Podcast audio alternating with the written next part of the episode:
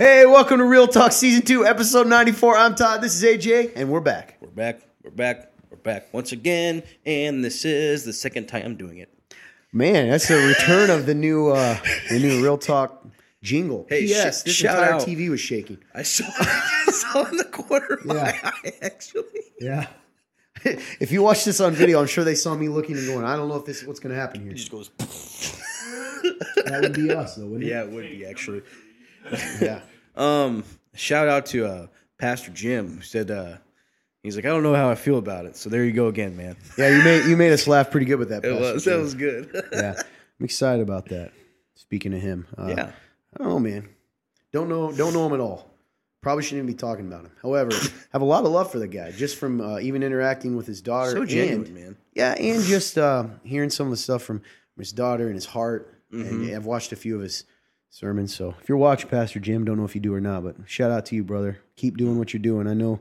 Absolutely. I know the race gets hard sometimes and discouraging, but you're making a difference for the kingdom. I believe it. Amen, dude. For real. Anyway. Well, what's Real Talk? Well, you're already this far in, or you left already, so you don't care. But if you are still here, Real Talk is an opportunity to talk about life, God, the Bible, and everything in between. As two guys, just hip, cool. All right, maybe not that, but two guys. Oh my gosh, two guys chopping it up about life. That's right. So, really, guys, what we're hoping this does is get you to understand the benefit of, having real conversations, willing to talk about real things, whether that's your own life, whether it's questions about God, the Bible, the hard stuff that's going on, and that Christianity is not just dry and dull and boring, but it's life. A platform of transparency. Man, you've been reading lately? That's pretty good. Trying. Yeah. So dictionary. That's what it is. So just in case you're new listening to the podcast or on one of our various platforms, we're on Rumble now.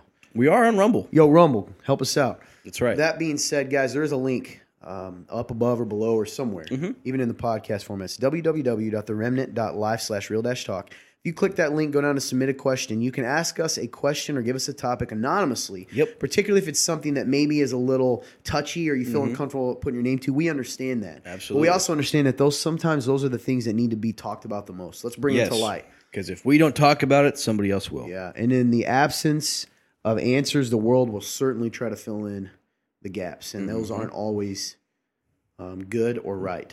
No. So that's the gist of it. Hey, 94 episodes deep, slowly but surely, Lord willing, approaching 100. The century mark. Isn't that nuts? The century mark? Man, that's insane to me. I'm trying to think of a cool saying. Didn't have anything. Yeah. It's crazy, man. We've come a long way. If you're watching one of the videos, you could go see how ridiculous the first couple episodes were. Oh, absolutely. Though, weirdly enough, that episode...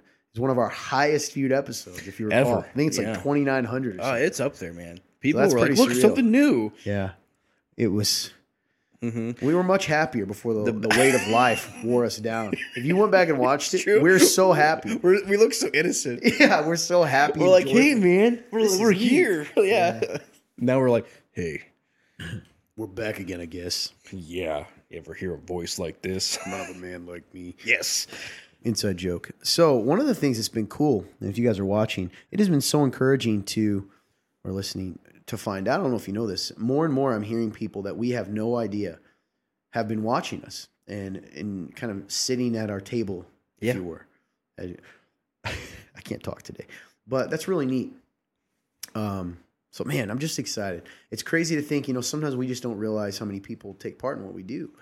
And honestly, guys, we're just so thankful because... You're giving us you sitting at our table, as it were, is giving us the platform to really make a difference in people's lives. Yeah, man. It's pretty cool. I say this a lot, but I really do mean it. When you are trying to do something, what we are trying to do, it's so important to have the platform who is supporting you. And that's exactly what they do, man. When they, when they like and share stuff, like it's comment. Just reaching people, and I would have never thought we'd be, listened to. We're getting close. I think it's still at 20. We've been listened to in 22 states. I mean, we're getting halfway to having half of America at least listen to us once.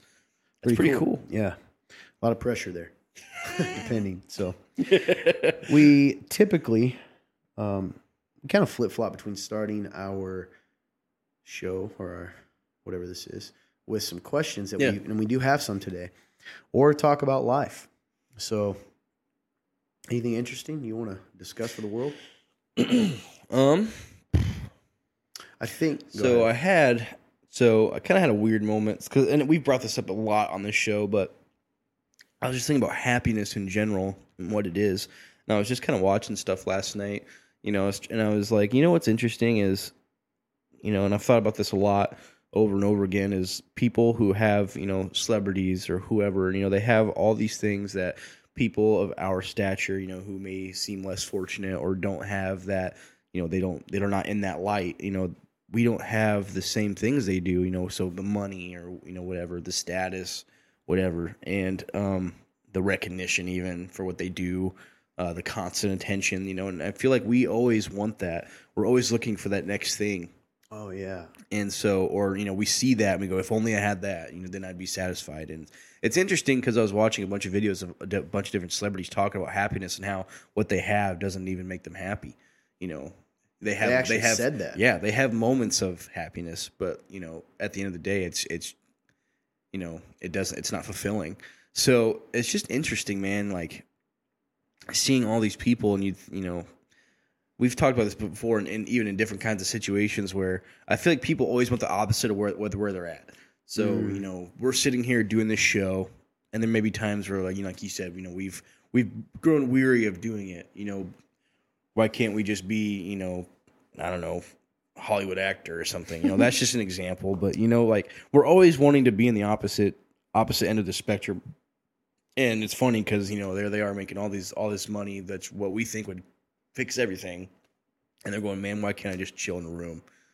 And not be, that's good. Not be known. Or to know that I'm loved for who I am and not what I am. Yes, and that's exactly, actually, interesting enough, Cardi B, that's one thing she said, because I saw her on one of the interviews, and that's what she said. She said that her friends, it's like they love me now because I have money.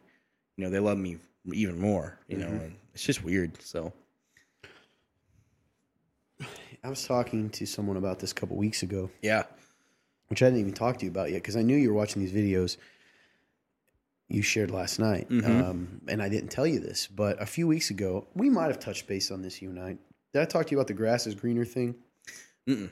So, sort of similar. In the context, I was actually talking about, isn't it funny that in relationships or marriage, okay, a lot of marriages, not a lot, I shouldn't say that, in some marriages and in relationships. Yeah. You have one spouse or one member of the couple saying, why can't you be more like XYZ? Why can't you be more like Tom? Mm-hmm. Like Tom is disciplined and together and has it all, it's mature, blah, blah, blah. Okay. And then it's funny because then Tom's wife or girlfriend is like, why can't you be more like Bob and impulsive and passionate? And, and it kind of goes to the same thing. I think sometimes if we're not careful, the grass always looks greener, right? Mm. So for instance, and it fits with what you said. Yes. Whereas, hey, if we only had what Cardi B had, if I had the money and fame, I'd be happy. Mm-hmm. Well, that's not the case, man, because at the end of the day, and this is something that we talk about a lot on this show, and you and I talk about, is that search for more, ironically. We know there's more. As human beings, it's like we know there's more than that. Yep. And nothing in this world seems to truly satisfy us. And that does not mean that those marriages are bad. I think I'm just saying if we don't keep the right mindset and remember that, I don't know, if you put your happiness or your contentment in anything external. I mean, if it's fully on them, right? So whether it's money, security, your girlfriend, your boyfriend, you're always going to think, you're always going to be looking at the next thing because you realize that doesn't fulfill you. So, man, if I had this, I cannot tell you how many times, if I had this awesome girl, I would be so happy. I can't believe Bob, he's got a great girlfriend and he still seems miserable. If I had a girlfriend, I'd be happy. Well, then you get a girlfriend, you're like, man, if I had a girlfriend like James, I'd be so much happier. And then, you know what I mean? It can just become this nonstop thing. It's a vicious cycle, man. Which is why the Bible's so countercultural or counter to what our natural tendencies are, because that's what Jesus said. He says, stop doing that. Mm-hmm. You're not going to find peace in these things. So good, man. So I just thought that was cool because it goes right back to what you said. The grass is always greener, right? Like if I had money or fame. And then they're like, oh, sometimes I just want to be back to be... just be able to go into McDonald's and not be seen, whatever. Yeah, just have a moment of not being known. It's very weird, man. Or to know that you're loved, not for what you have. For what who you are, what you, exactly. Well, okay, not for who you are. I mean, but who you really are. Yeah, yeah. But not for what is external, really. Exactly. But like, yeah, man. And I guess the reason why I bring it up is because it made me think of myself, like, it made me think about, like, how do I think of myself? And obviously, I know that I don't always think myself very high. That's very, seldom that I do. But yeah, that's not funny. It's just the way you should be. Yes. Since I don't, I guess I was trying to process, how do I get myself in my own mind? How do I view myself so low? I think that I'm very hard on myself for one, but I think it's because I can tend to compare myself to other people, and so when you start comparing your life or where you're at to other things, other people, whatever, yeah, I think you do get sad, and then you do feel like, that's when that starts happening, So I guess I want to be better at, improving myself for who I am, like not just. Not yourself, exactly like God. Not comparing myself to just others and trying to make it better for them or to be more like them, but to be more like Jesus, yeah. Right? That's good, man. And this is why you said this. You've said this before, and the first time you ever said it really clicked for me was when you said what does AJ look like if he was Jesus? Mm. That helps me so much because it makes me go okay because it's me. Yeah, it's not. We're trying to grow to be more like Jesus, but also God made exactly who we are, and we are unique.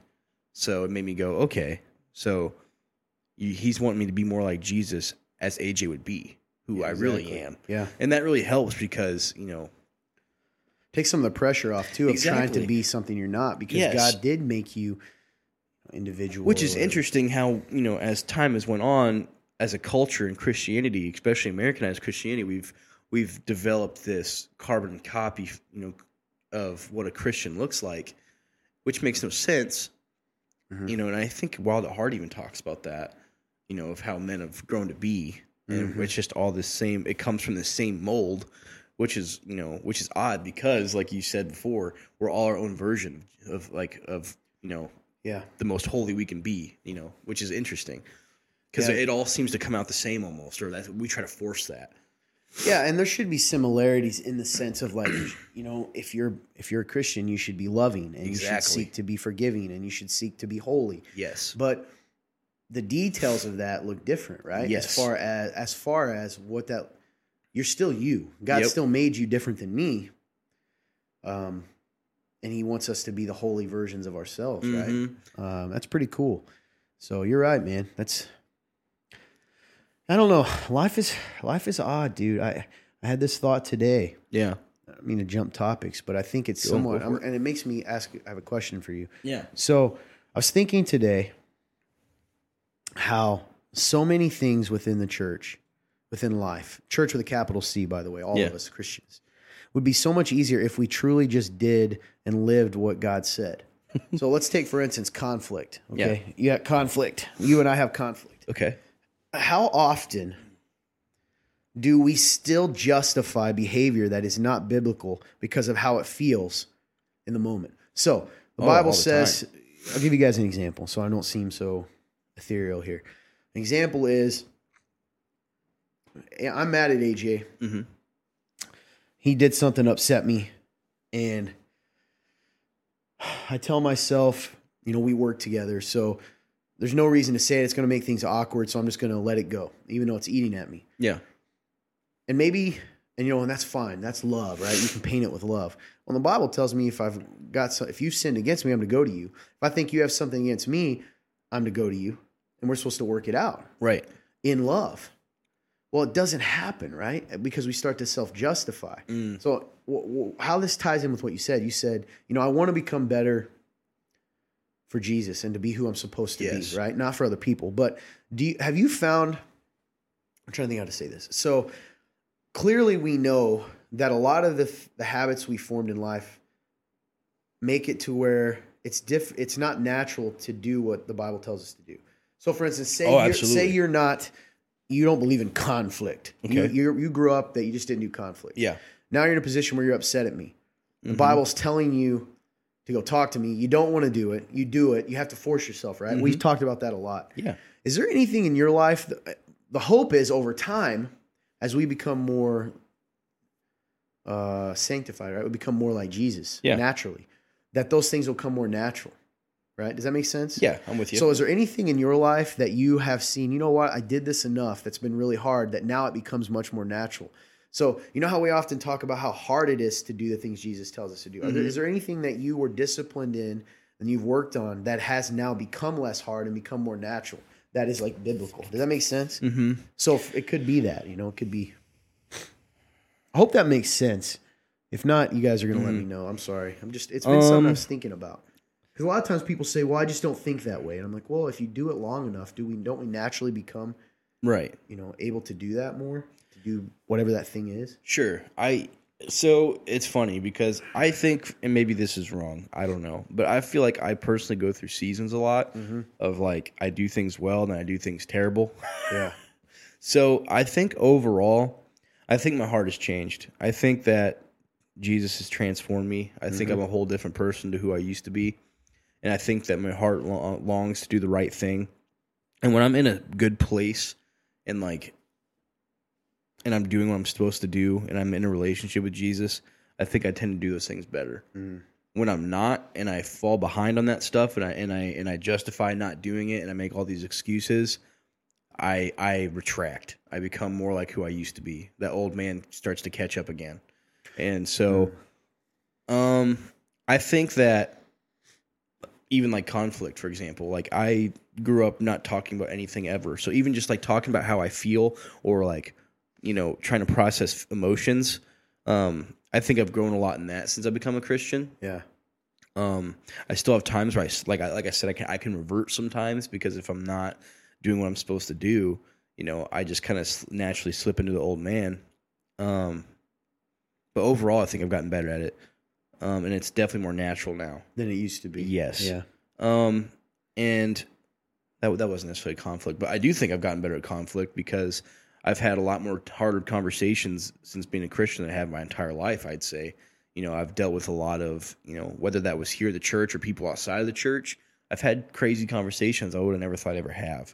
Isn't it crazy, too, that the world, that we're trained to view disagreements, and we use the word conflict. Mm-hmm. Now, I've had this talk before. Well, I hate conflict when I'm talking to someone. I'm like, man, I didn't know we were having conflict. I thought we were just trying to talk and work something out. So some of it's that, that's right? Good too. Some of it's that we've been indoctrinated to believe that to seek out peace and to seek out reconciliation is conflict always. Yes, I'm glad you brought that up because that's another thing I've also learned is I've understood the difference because you're right. I have been indoctrinated to think that any sort of disagreement turns into conflict. That's what conflict is, you know, opposing views clashing. And even if it's soft, it's still clashing. So it's conflict. As opposed to here, we have this thing that we disagree on, but we want to come to a place of peace where we still recognize that we're brothers or whatever. Yes, exactly. So I've definitely learned the difference in that.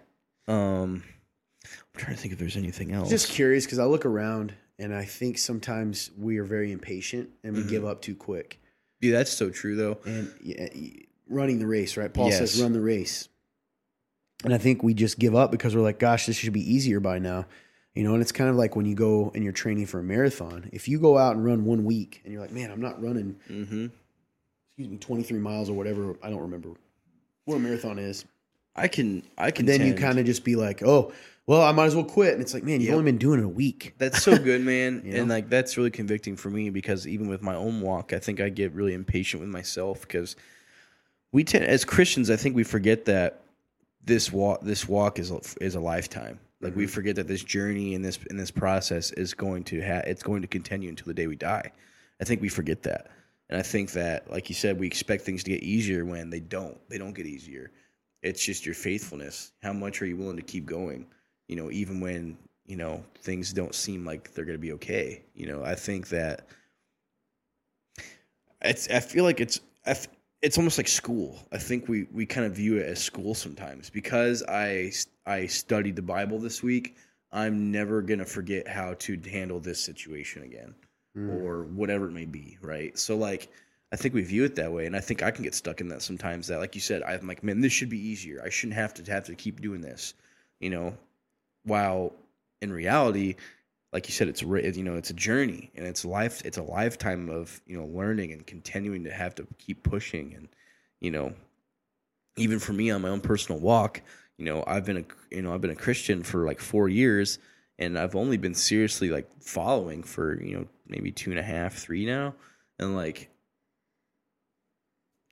that's so early. We put this weird pressure too. I was thinking as you're talking, even about myself of, you know, I think we view it as God's looking at us saying, you're not good enough. So I have to constantly make you better, as opposed to, and this is a subtle change, you are my son, and I'm teaching you how to be my son. Mm. You see the difference? One is your value isn't dependent on your actions. And the other is your actions are who you are is already set. I'm just teaching you how to live that way. Yeah. It's like you're a prince. You've been brought into the castle. Now he's teaching us how to live like a prince. That's right. Or princess or king, you know, or king, queen kind of thing. And I think sometimes these subtle mind shifts would help us in this journey because it would take some of the pressure off. Mm-hmm. He is my father who is showing me how to live, showing me, teaching me, for lack of a better word, to walk, right? That's reborn, right. And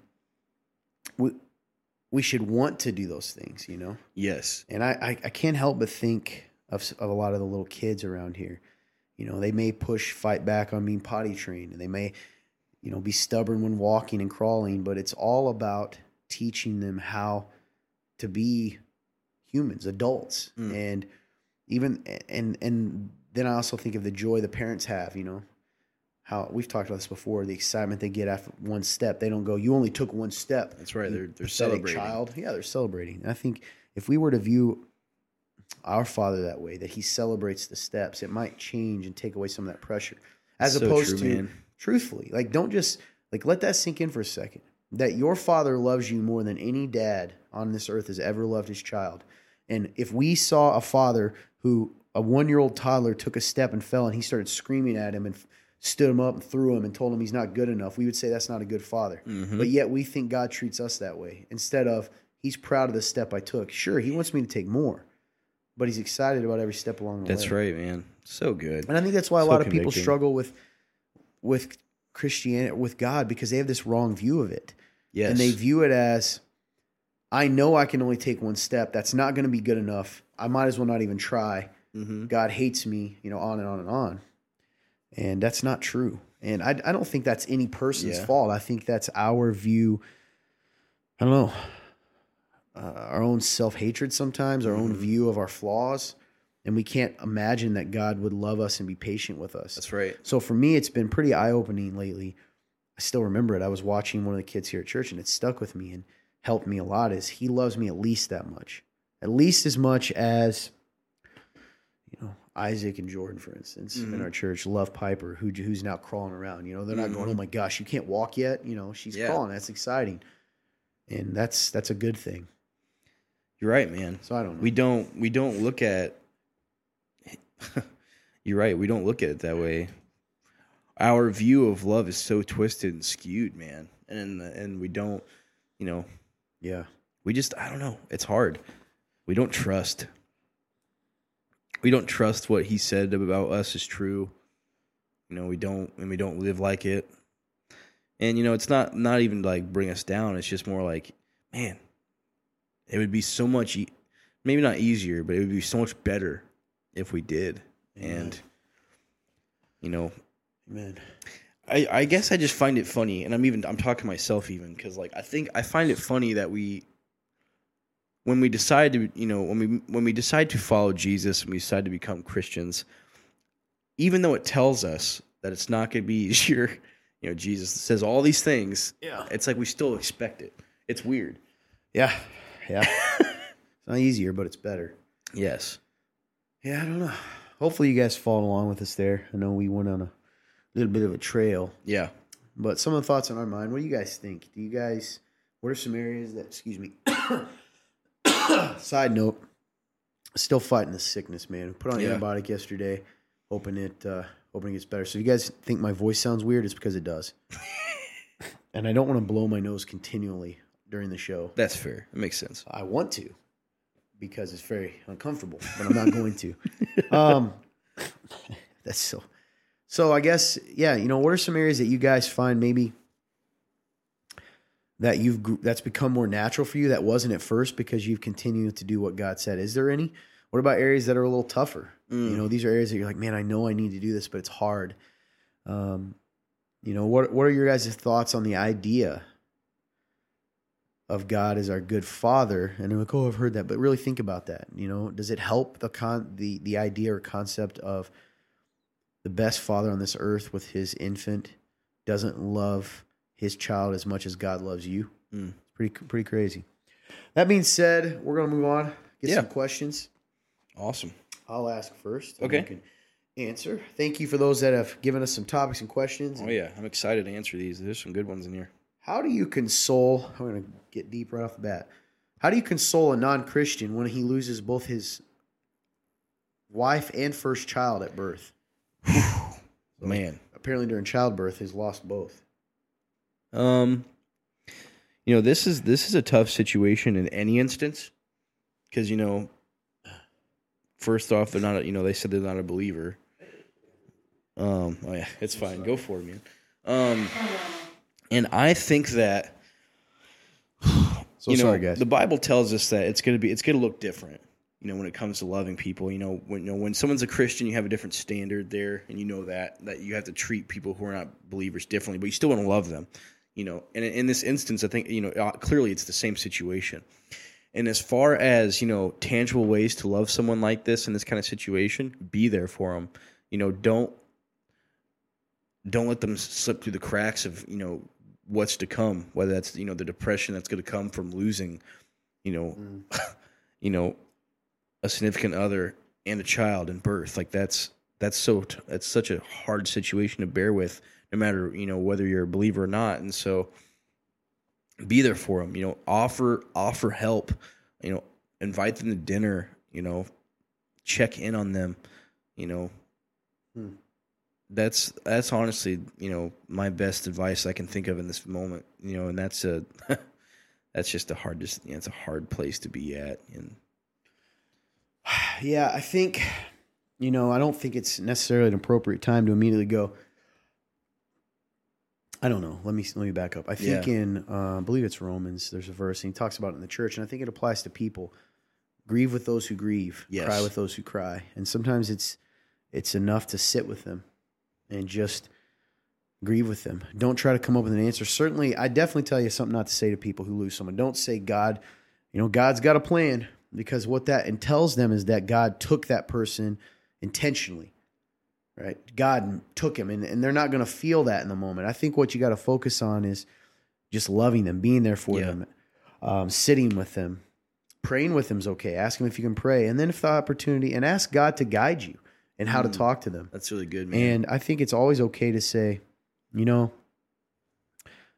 always come back to, the Bible tells us there's going to be a time when there is no more crying or pain or grief anymore. And lead to that. And so I think the number one biggest thing you can do is, yes, I love your heart and that you want to, sounds like you want to comfort them with biblical truth, and you should, but start with just comforting and grieving with them and loving them and letting them know you love them. Yes. And then I think those opportunities naturally arise to talk about God and to talk about, that God grieves with us. Yes. And all those kinds of things. So that's just, I don't know if that. I think that's good. Yeah, great question. I love the heart behind it. It's not an easy place to be in. Lord is near the brokenhearted and the crushed in spirit. I know there's a verse like that. So, let's see. Todd, as a pastor, who do you go to when you need a confide? Is it confidant? Probably confide in. Oh, gotcha. So, Todd, as a pastor, who do you go to when you need someone to confide in? Someone in the church or someone outside the church? So I don't think that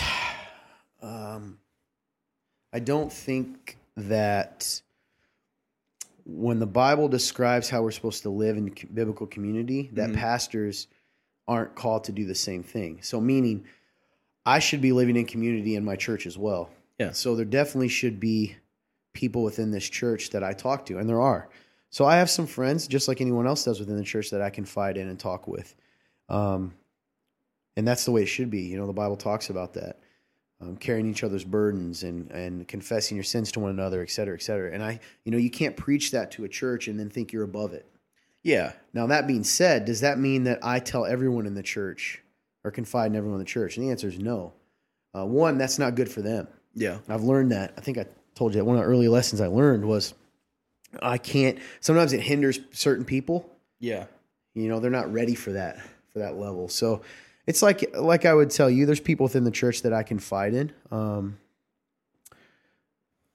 Recently I've been able to talk to some pastors outside our church. Yeah. And I think it's good for me to pick their brain and ask questions because they're older and they have wisdom. But as far as confiding in, meaning my own things, you know, I talk to you, I talk to the guys, yeah. You know, I talk to one of our elders here. You know, the problem with me sometimes is the other way around. I'm a little too open sometimes, and I have to be discerning on when it's wise to share with someone in the congregation, when it's not. And I think does that answer the question? Yeah, I think so. So simple answer is I confide with people in the church. Absolutely. And I think more than I do outside. But yeah. There are people that I will talk to outside. Yes. And I think, and you touched on it, which I think is good, is there's not like this imaginary weird wall between a pastor and his entire congregation where you just have to like sit back there and like you're just alone by yourself. Yeah. Like it's not how it should be. So yeah. But I do think there is some discernment and wisdom on who you can. That's right. You know, just because of where they're at, you don't ever want to hinder their walk with some people couldn't handle that, right? Sure. Does that make sense? Some people couldn't handle knowing I struggle in XYZ area.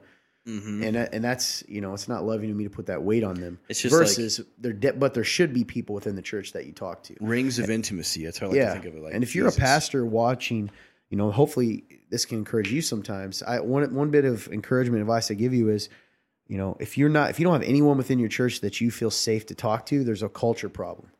And, you know, that's not good. And I know it's more difficult in denominational churches sometimes because they have the ability to just get rid of you at any time and bring in another one. So, but I would encourage you to keep following the Bible and don't let the worldly fears of, whoa, they could get rid of me or they'll, you know, hinder you in that way. Certainly be discerning. But I'll say this again. If you're a pastor and there's no one within your church that you can go to share, ask for prayer, confess sins to, then I think there's a culture problem, and you need to either a culture problem or you're viewing that there is a special rule for you as a pastor.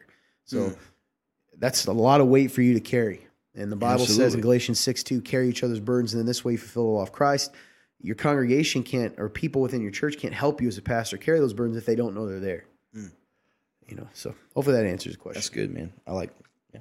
Oh yeah, my turn, huh? Alrighty. I think, yeah, man. It's really good. Sorry. You have something? I was just thinking like the rings of intimacy, like with like Jesus, like how he had, you know, hit all those, you know, we talk about the thousands. Yeah. Talk about the thousands following him, and then he had, you know, the 12 and then the 3. Yeah. You know, makes sense. And there's absolutely wisdom in that. Like I said, you clearly can't go and tell everyone in the world. Yeah. And I don't think that would be appropriate. All right. Random thoughts. This is a question. Random thoughts. You know who this is.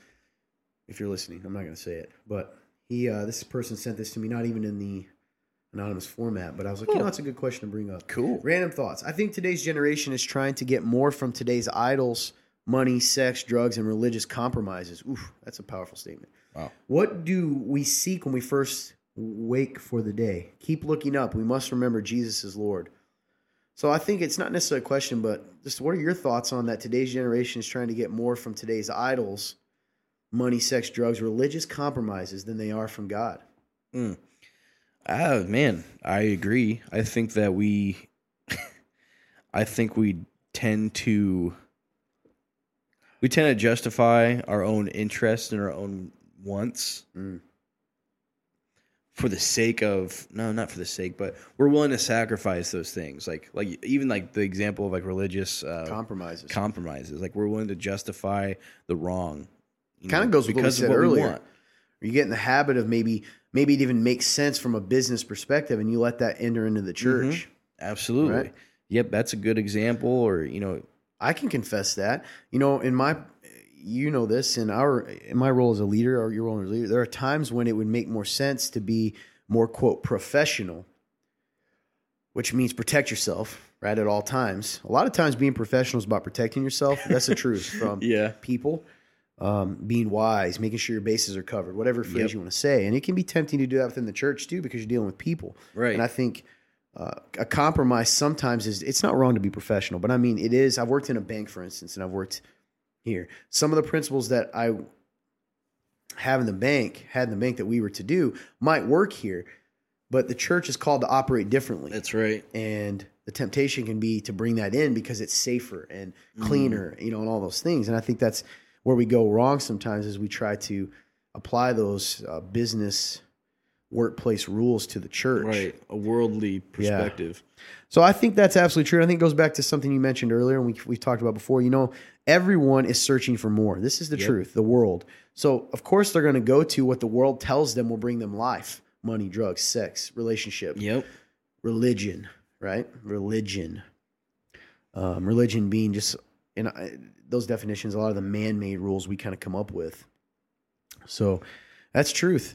What do we seek when we first wake up? I think that's that's the tie-in. And that's convicting, right? Oh, absolutely. What do we do first thing we wake up? That probably does lend itself to what our idol is. That's so good. You know, do we wake up and pray and read and get our minds right? Or do we immediately jump to social media or money, drugs, sex, any of those things? Anything, right. So great question. So good, something for us to keep thinking about. Yes. Let's see. Okay, so next one. This is a longer one. So, your favorites. Yes. It says, so I know if you commit suicide, you don't go to heaven because you're rejecting God's sovereignty. But what would happen if you had a disease or illness that you know would kill you, but there's a highly effective cure for it, and you choose not to take the cure because you want to die? Would you go to heaven or not?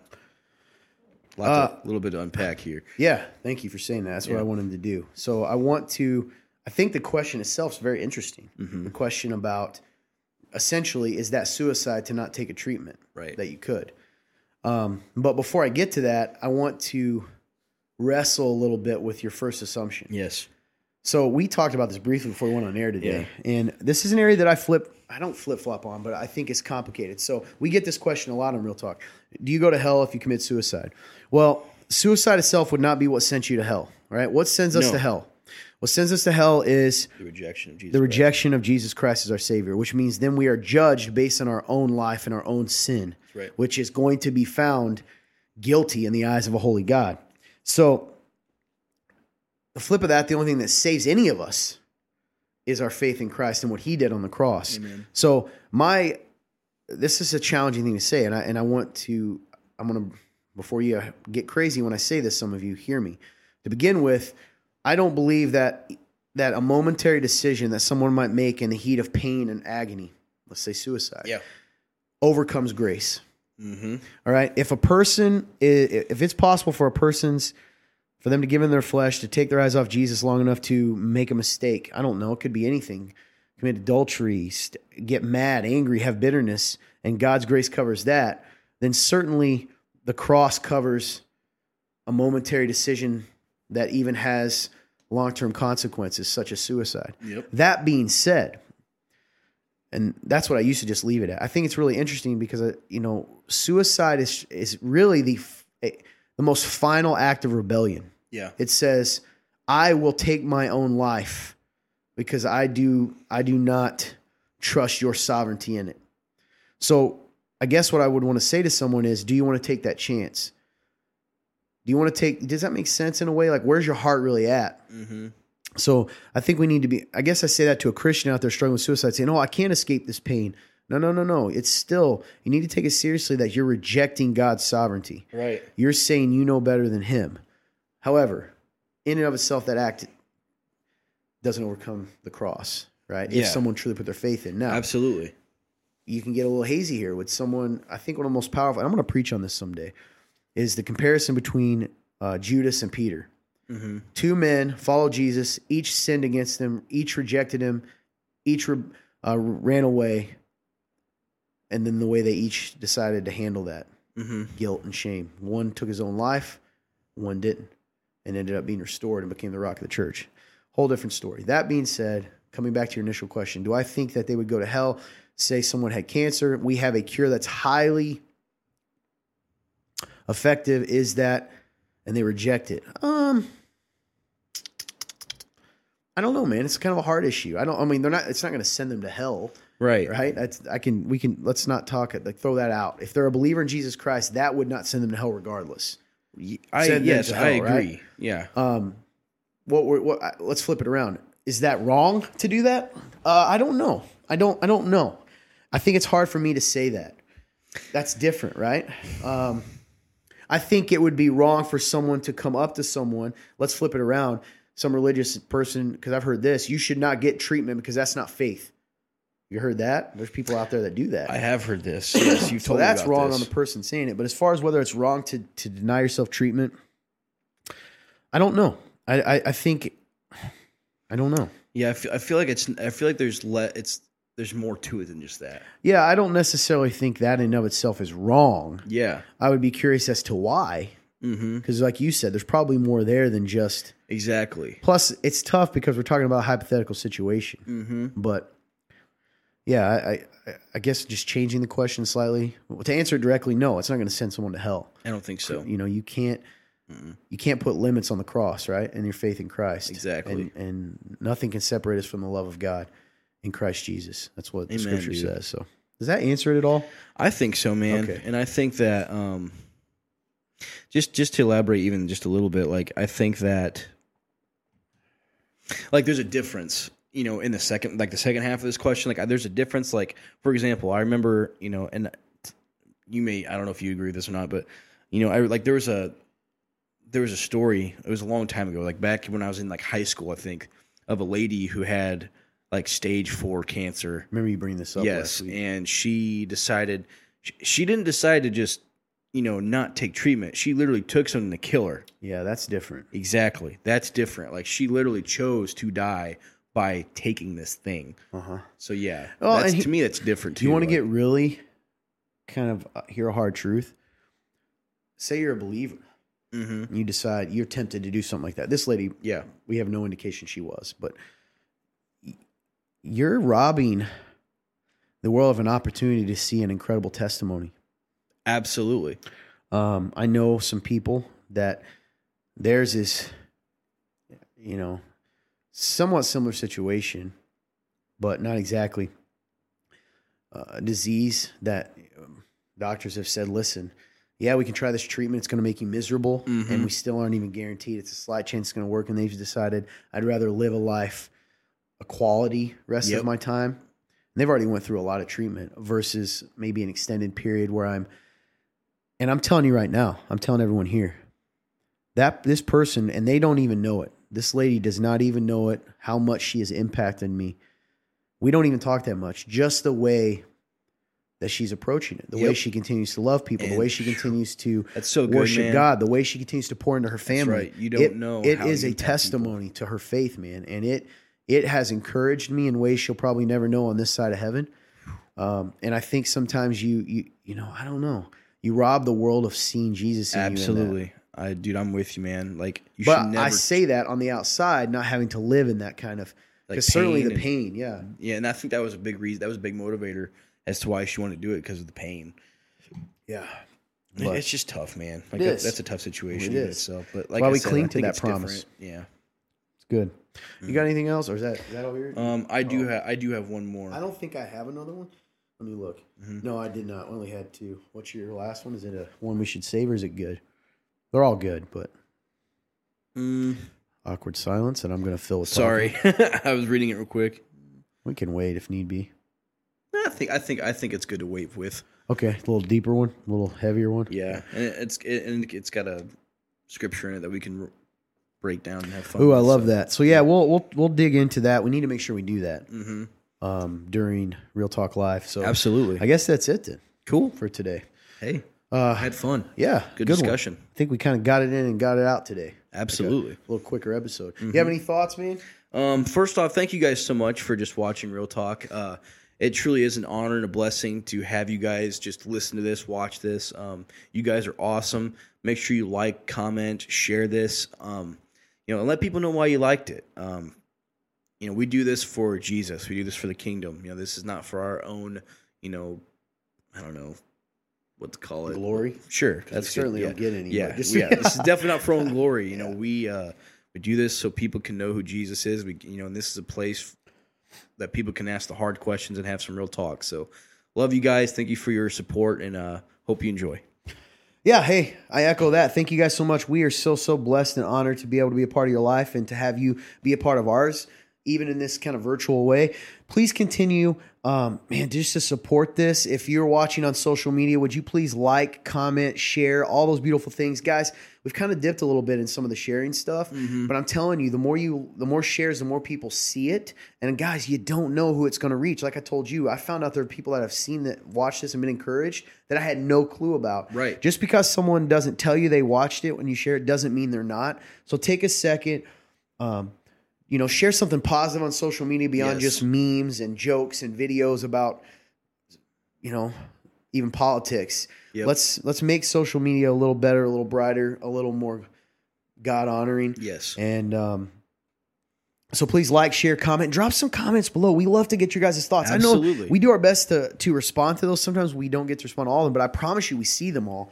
And sometimes your guys' comments and thoughts impact us. So it kind of, you know, selfishly, we love to hear from you. Absolutely. So please like, share, comment, all those beautiful things. Let people know when you share what impacted you. Maybe it's a certain question. You just kind of tag that in there. Or maybe it's a thought that you had. Or, you know, if there's any part that sort of spoke to you, put that in your share because people are more likely to view it. Yep. Even with timestamps sometimes, because I know people have done that. That being said, we're also on all of major podcast platforms. If you prefer to listen to this on podcasts, we're also on Rumble now. Rumble. Check out Rumble. Pretty excited about that. Rumble. Go give us a Rumble. If you guys want to donate to us, we would appreciate it so much. I'm telling you, there's no amount too small. It goes directly into this. We're not driving BMWs. We're just, you know, we're trying to love people the best we can and and make this a quality show to reach more people. So you can do that at www.theremnant.life/give. You almost switched it. If you go down the drop-down box, hit Real Talk, enter in your information. You can do a reoccurring or one-time gift. It's completely tax-deductible. You get that at the end of the year. Yep. Also, if you want to ask questions anonymously or give us topics to think about, even personal questions, you can do that. I promise you we can't find you even if we tried.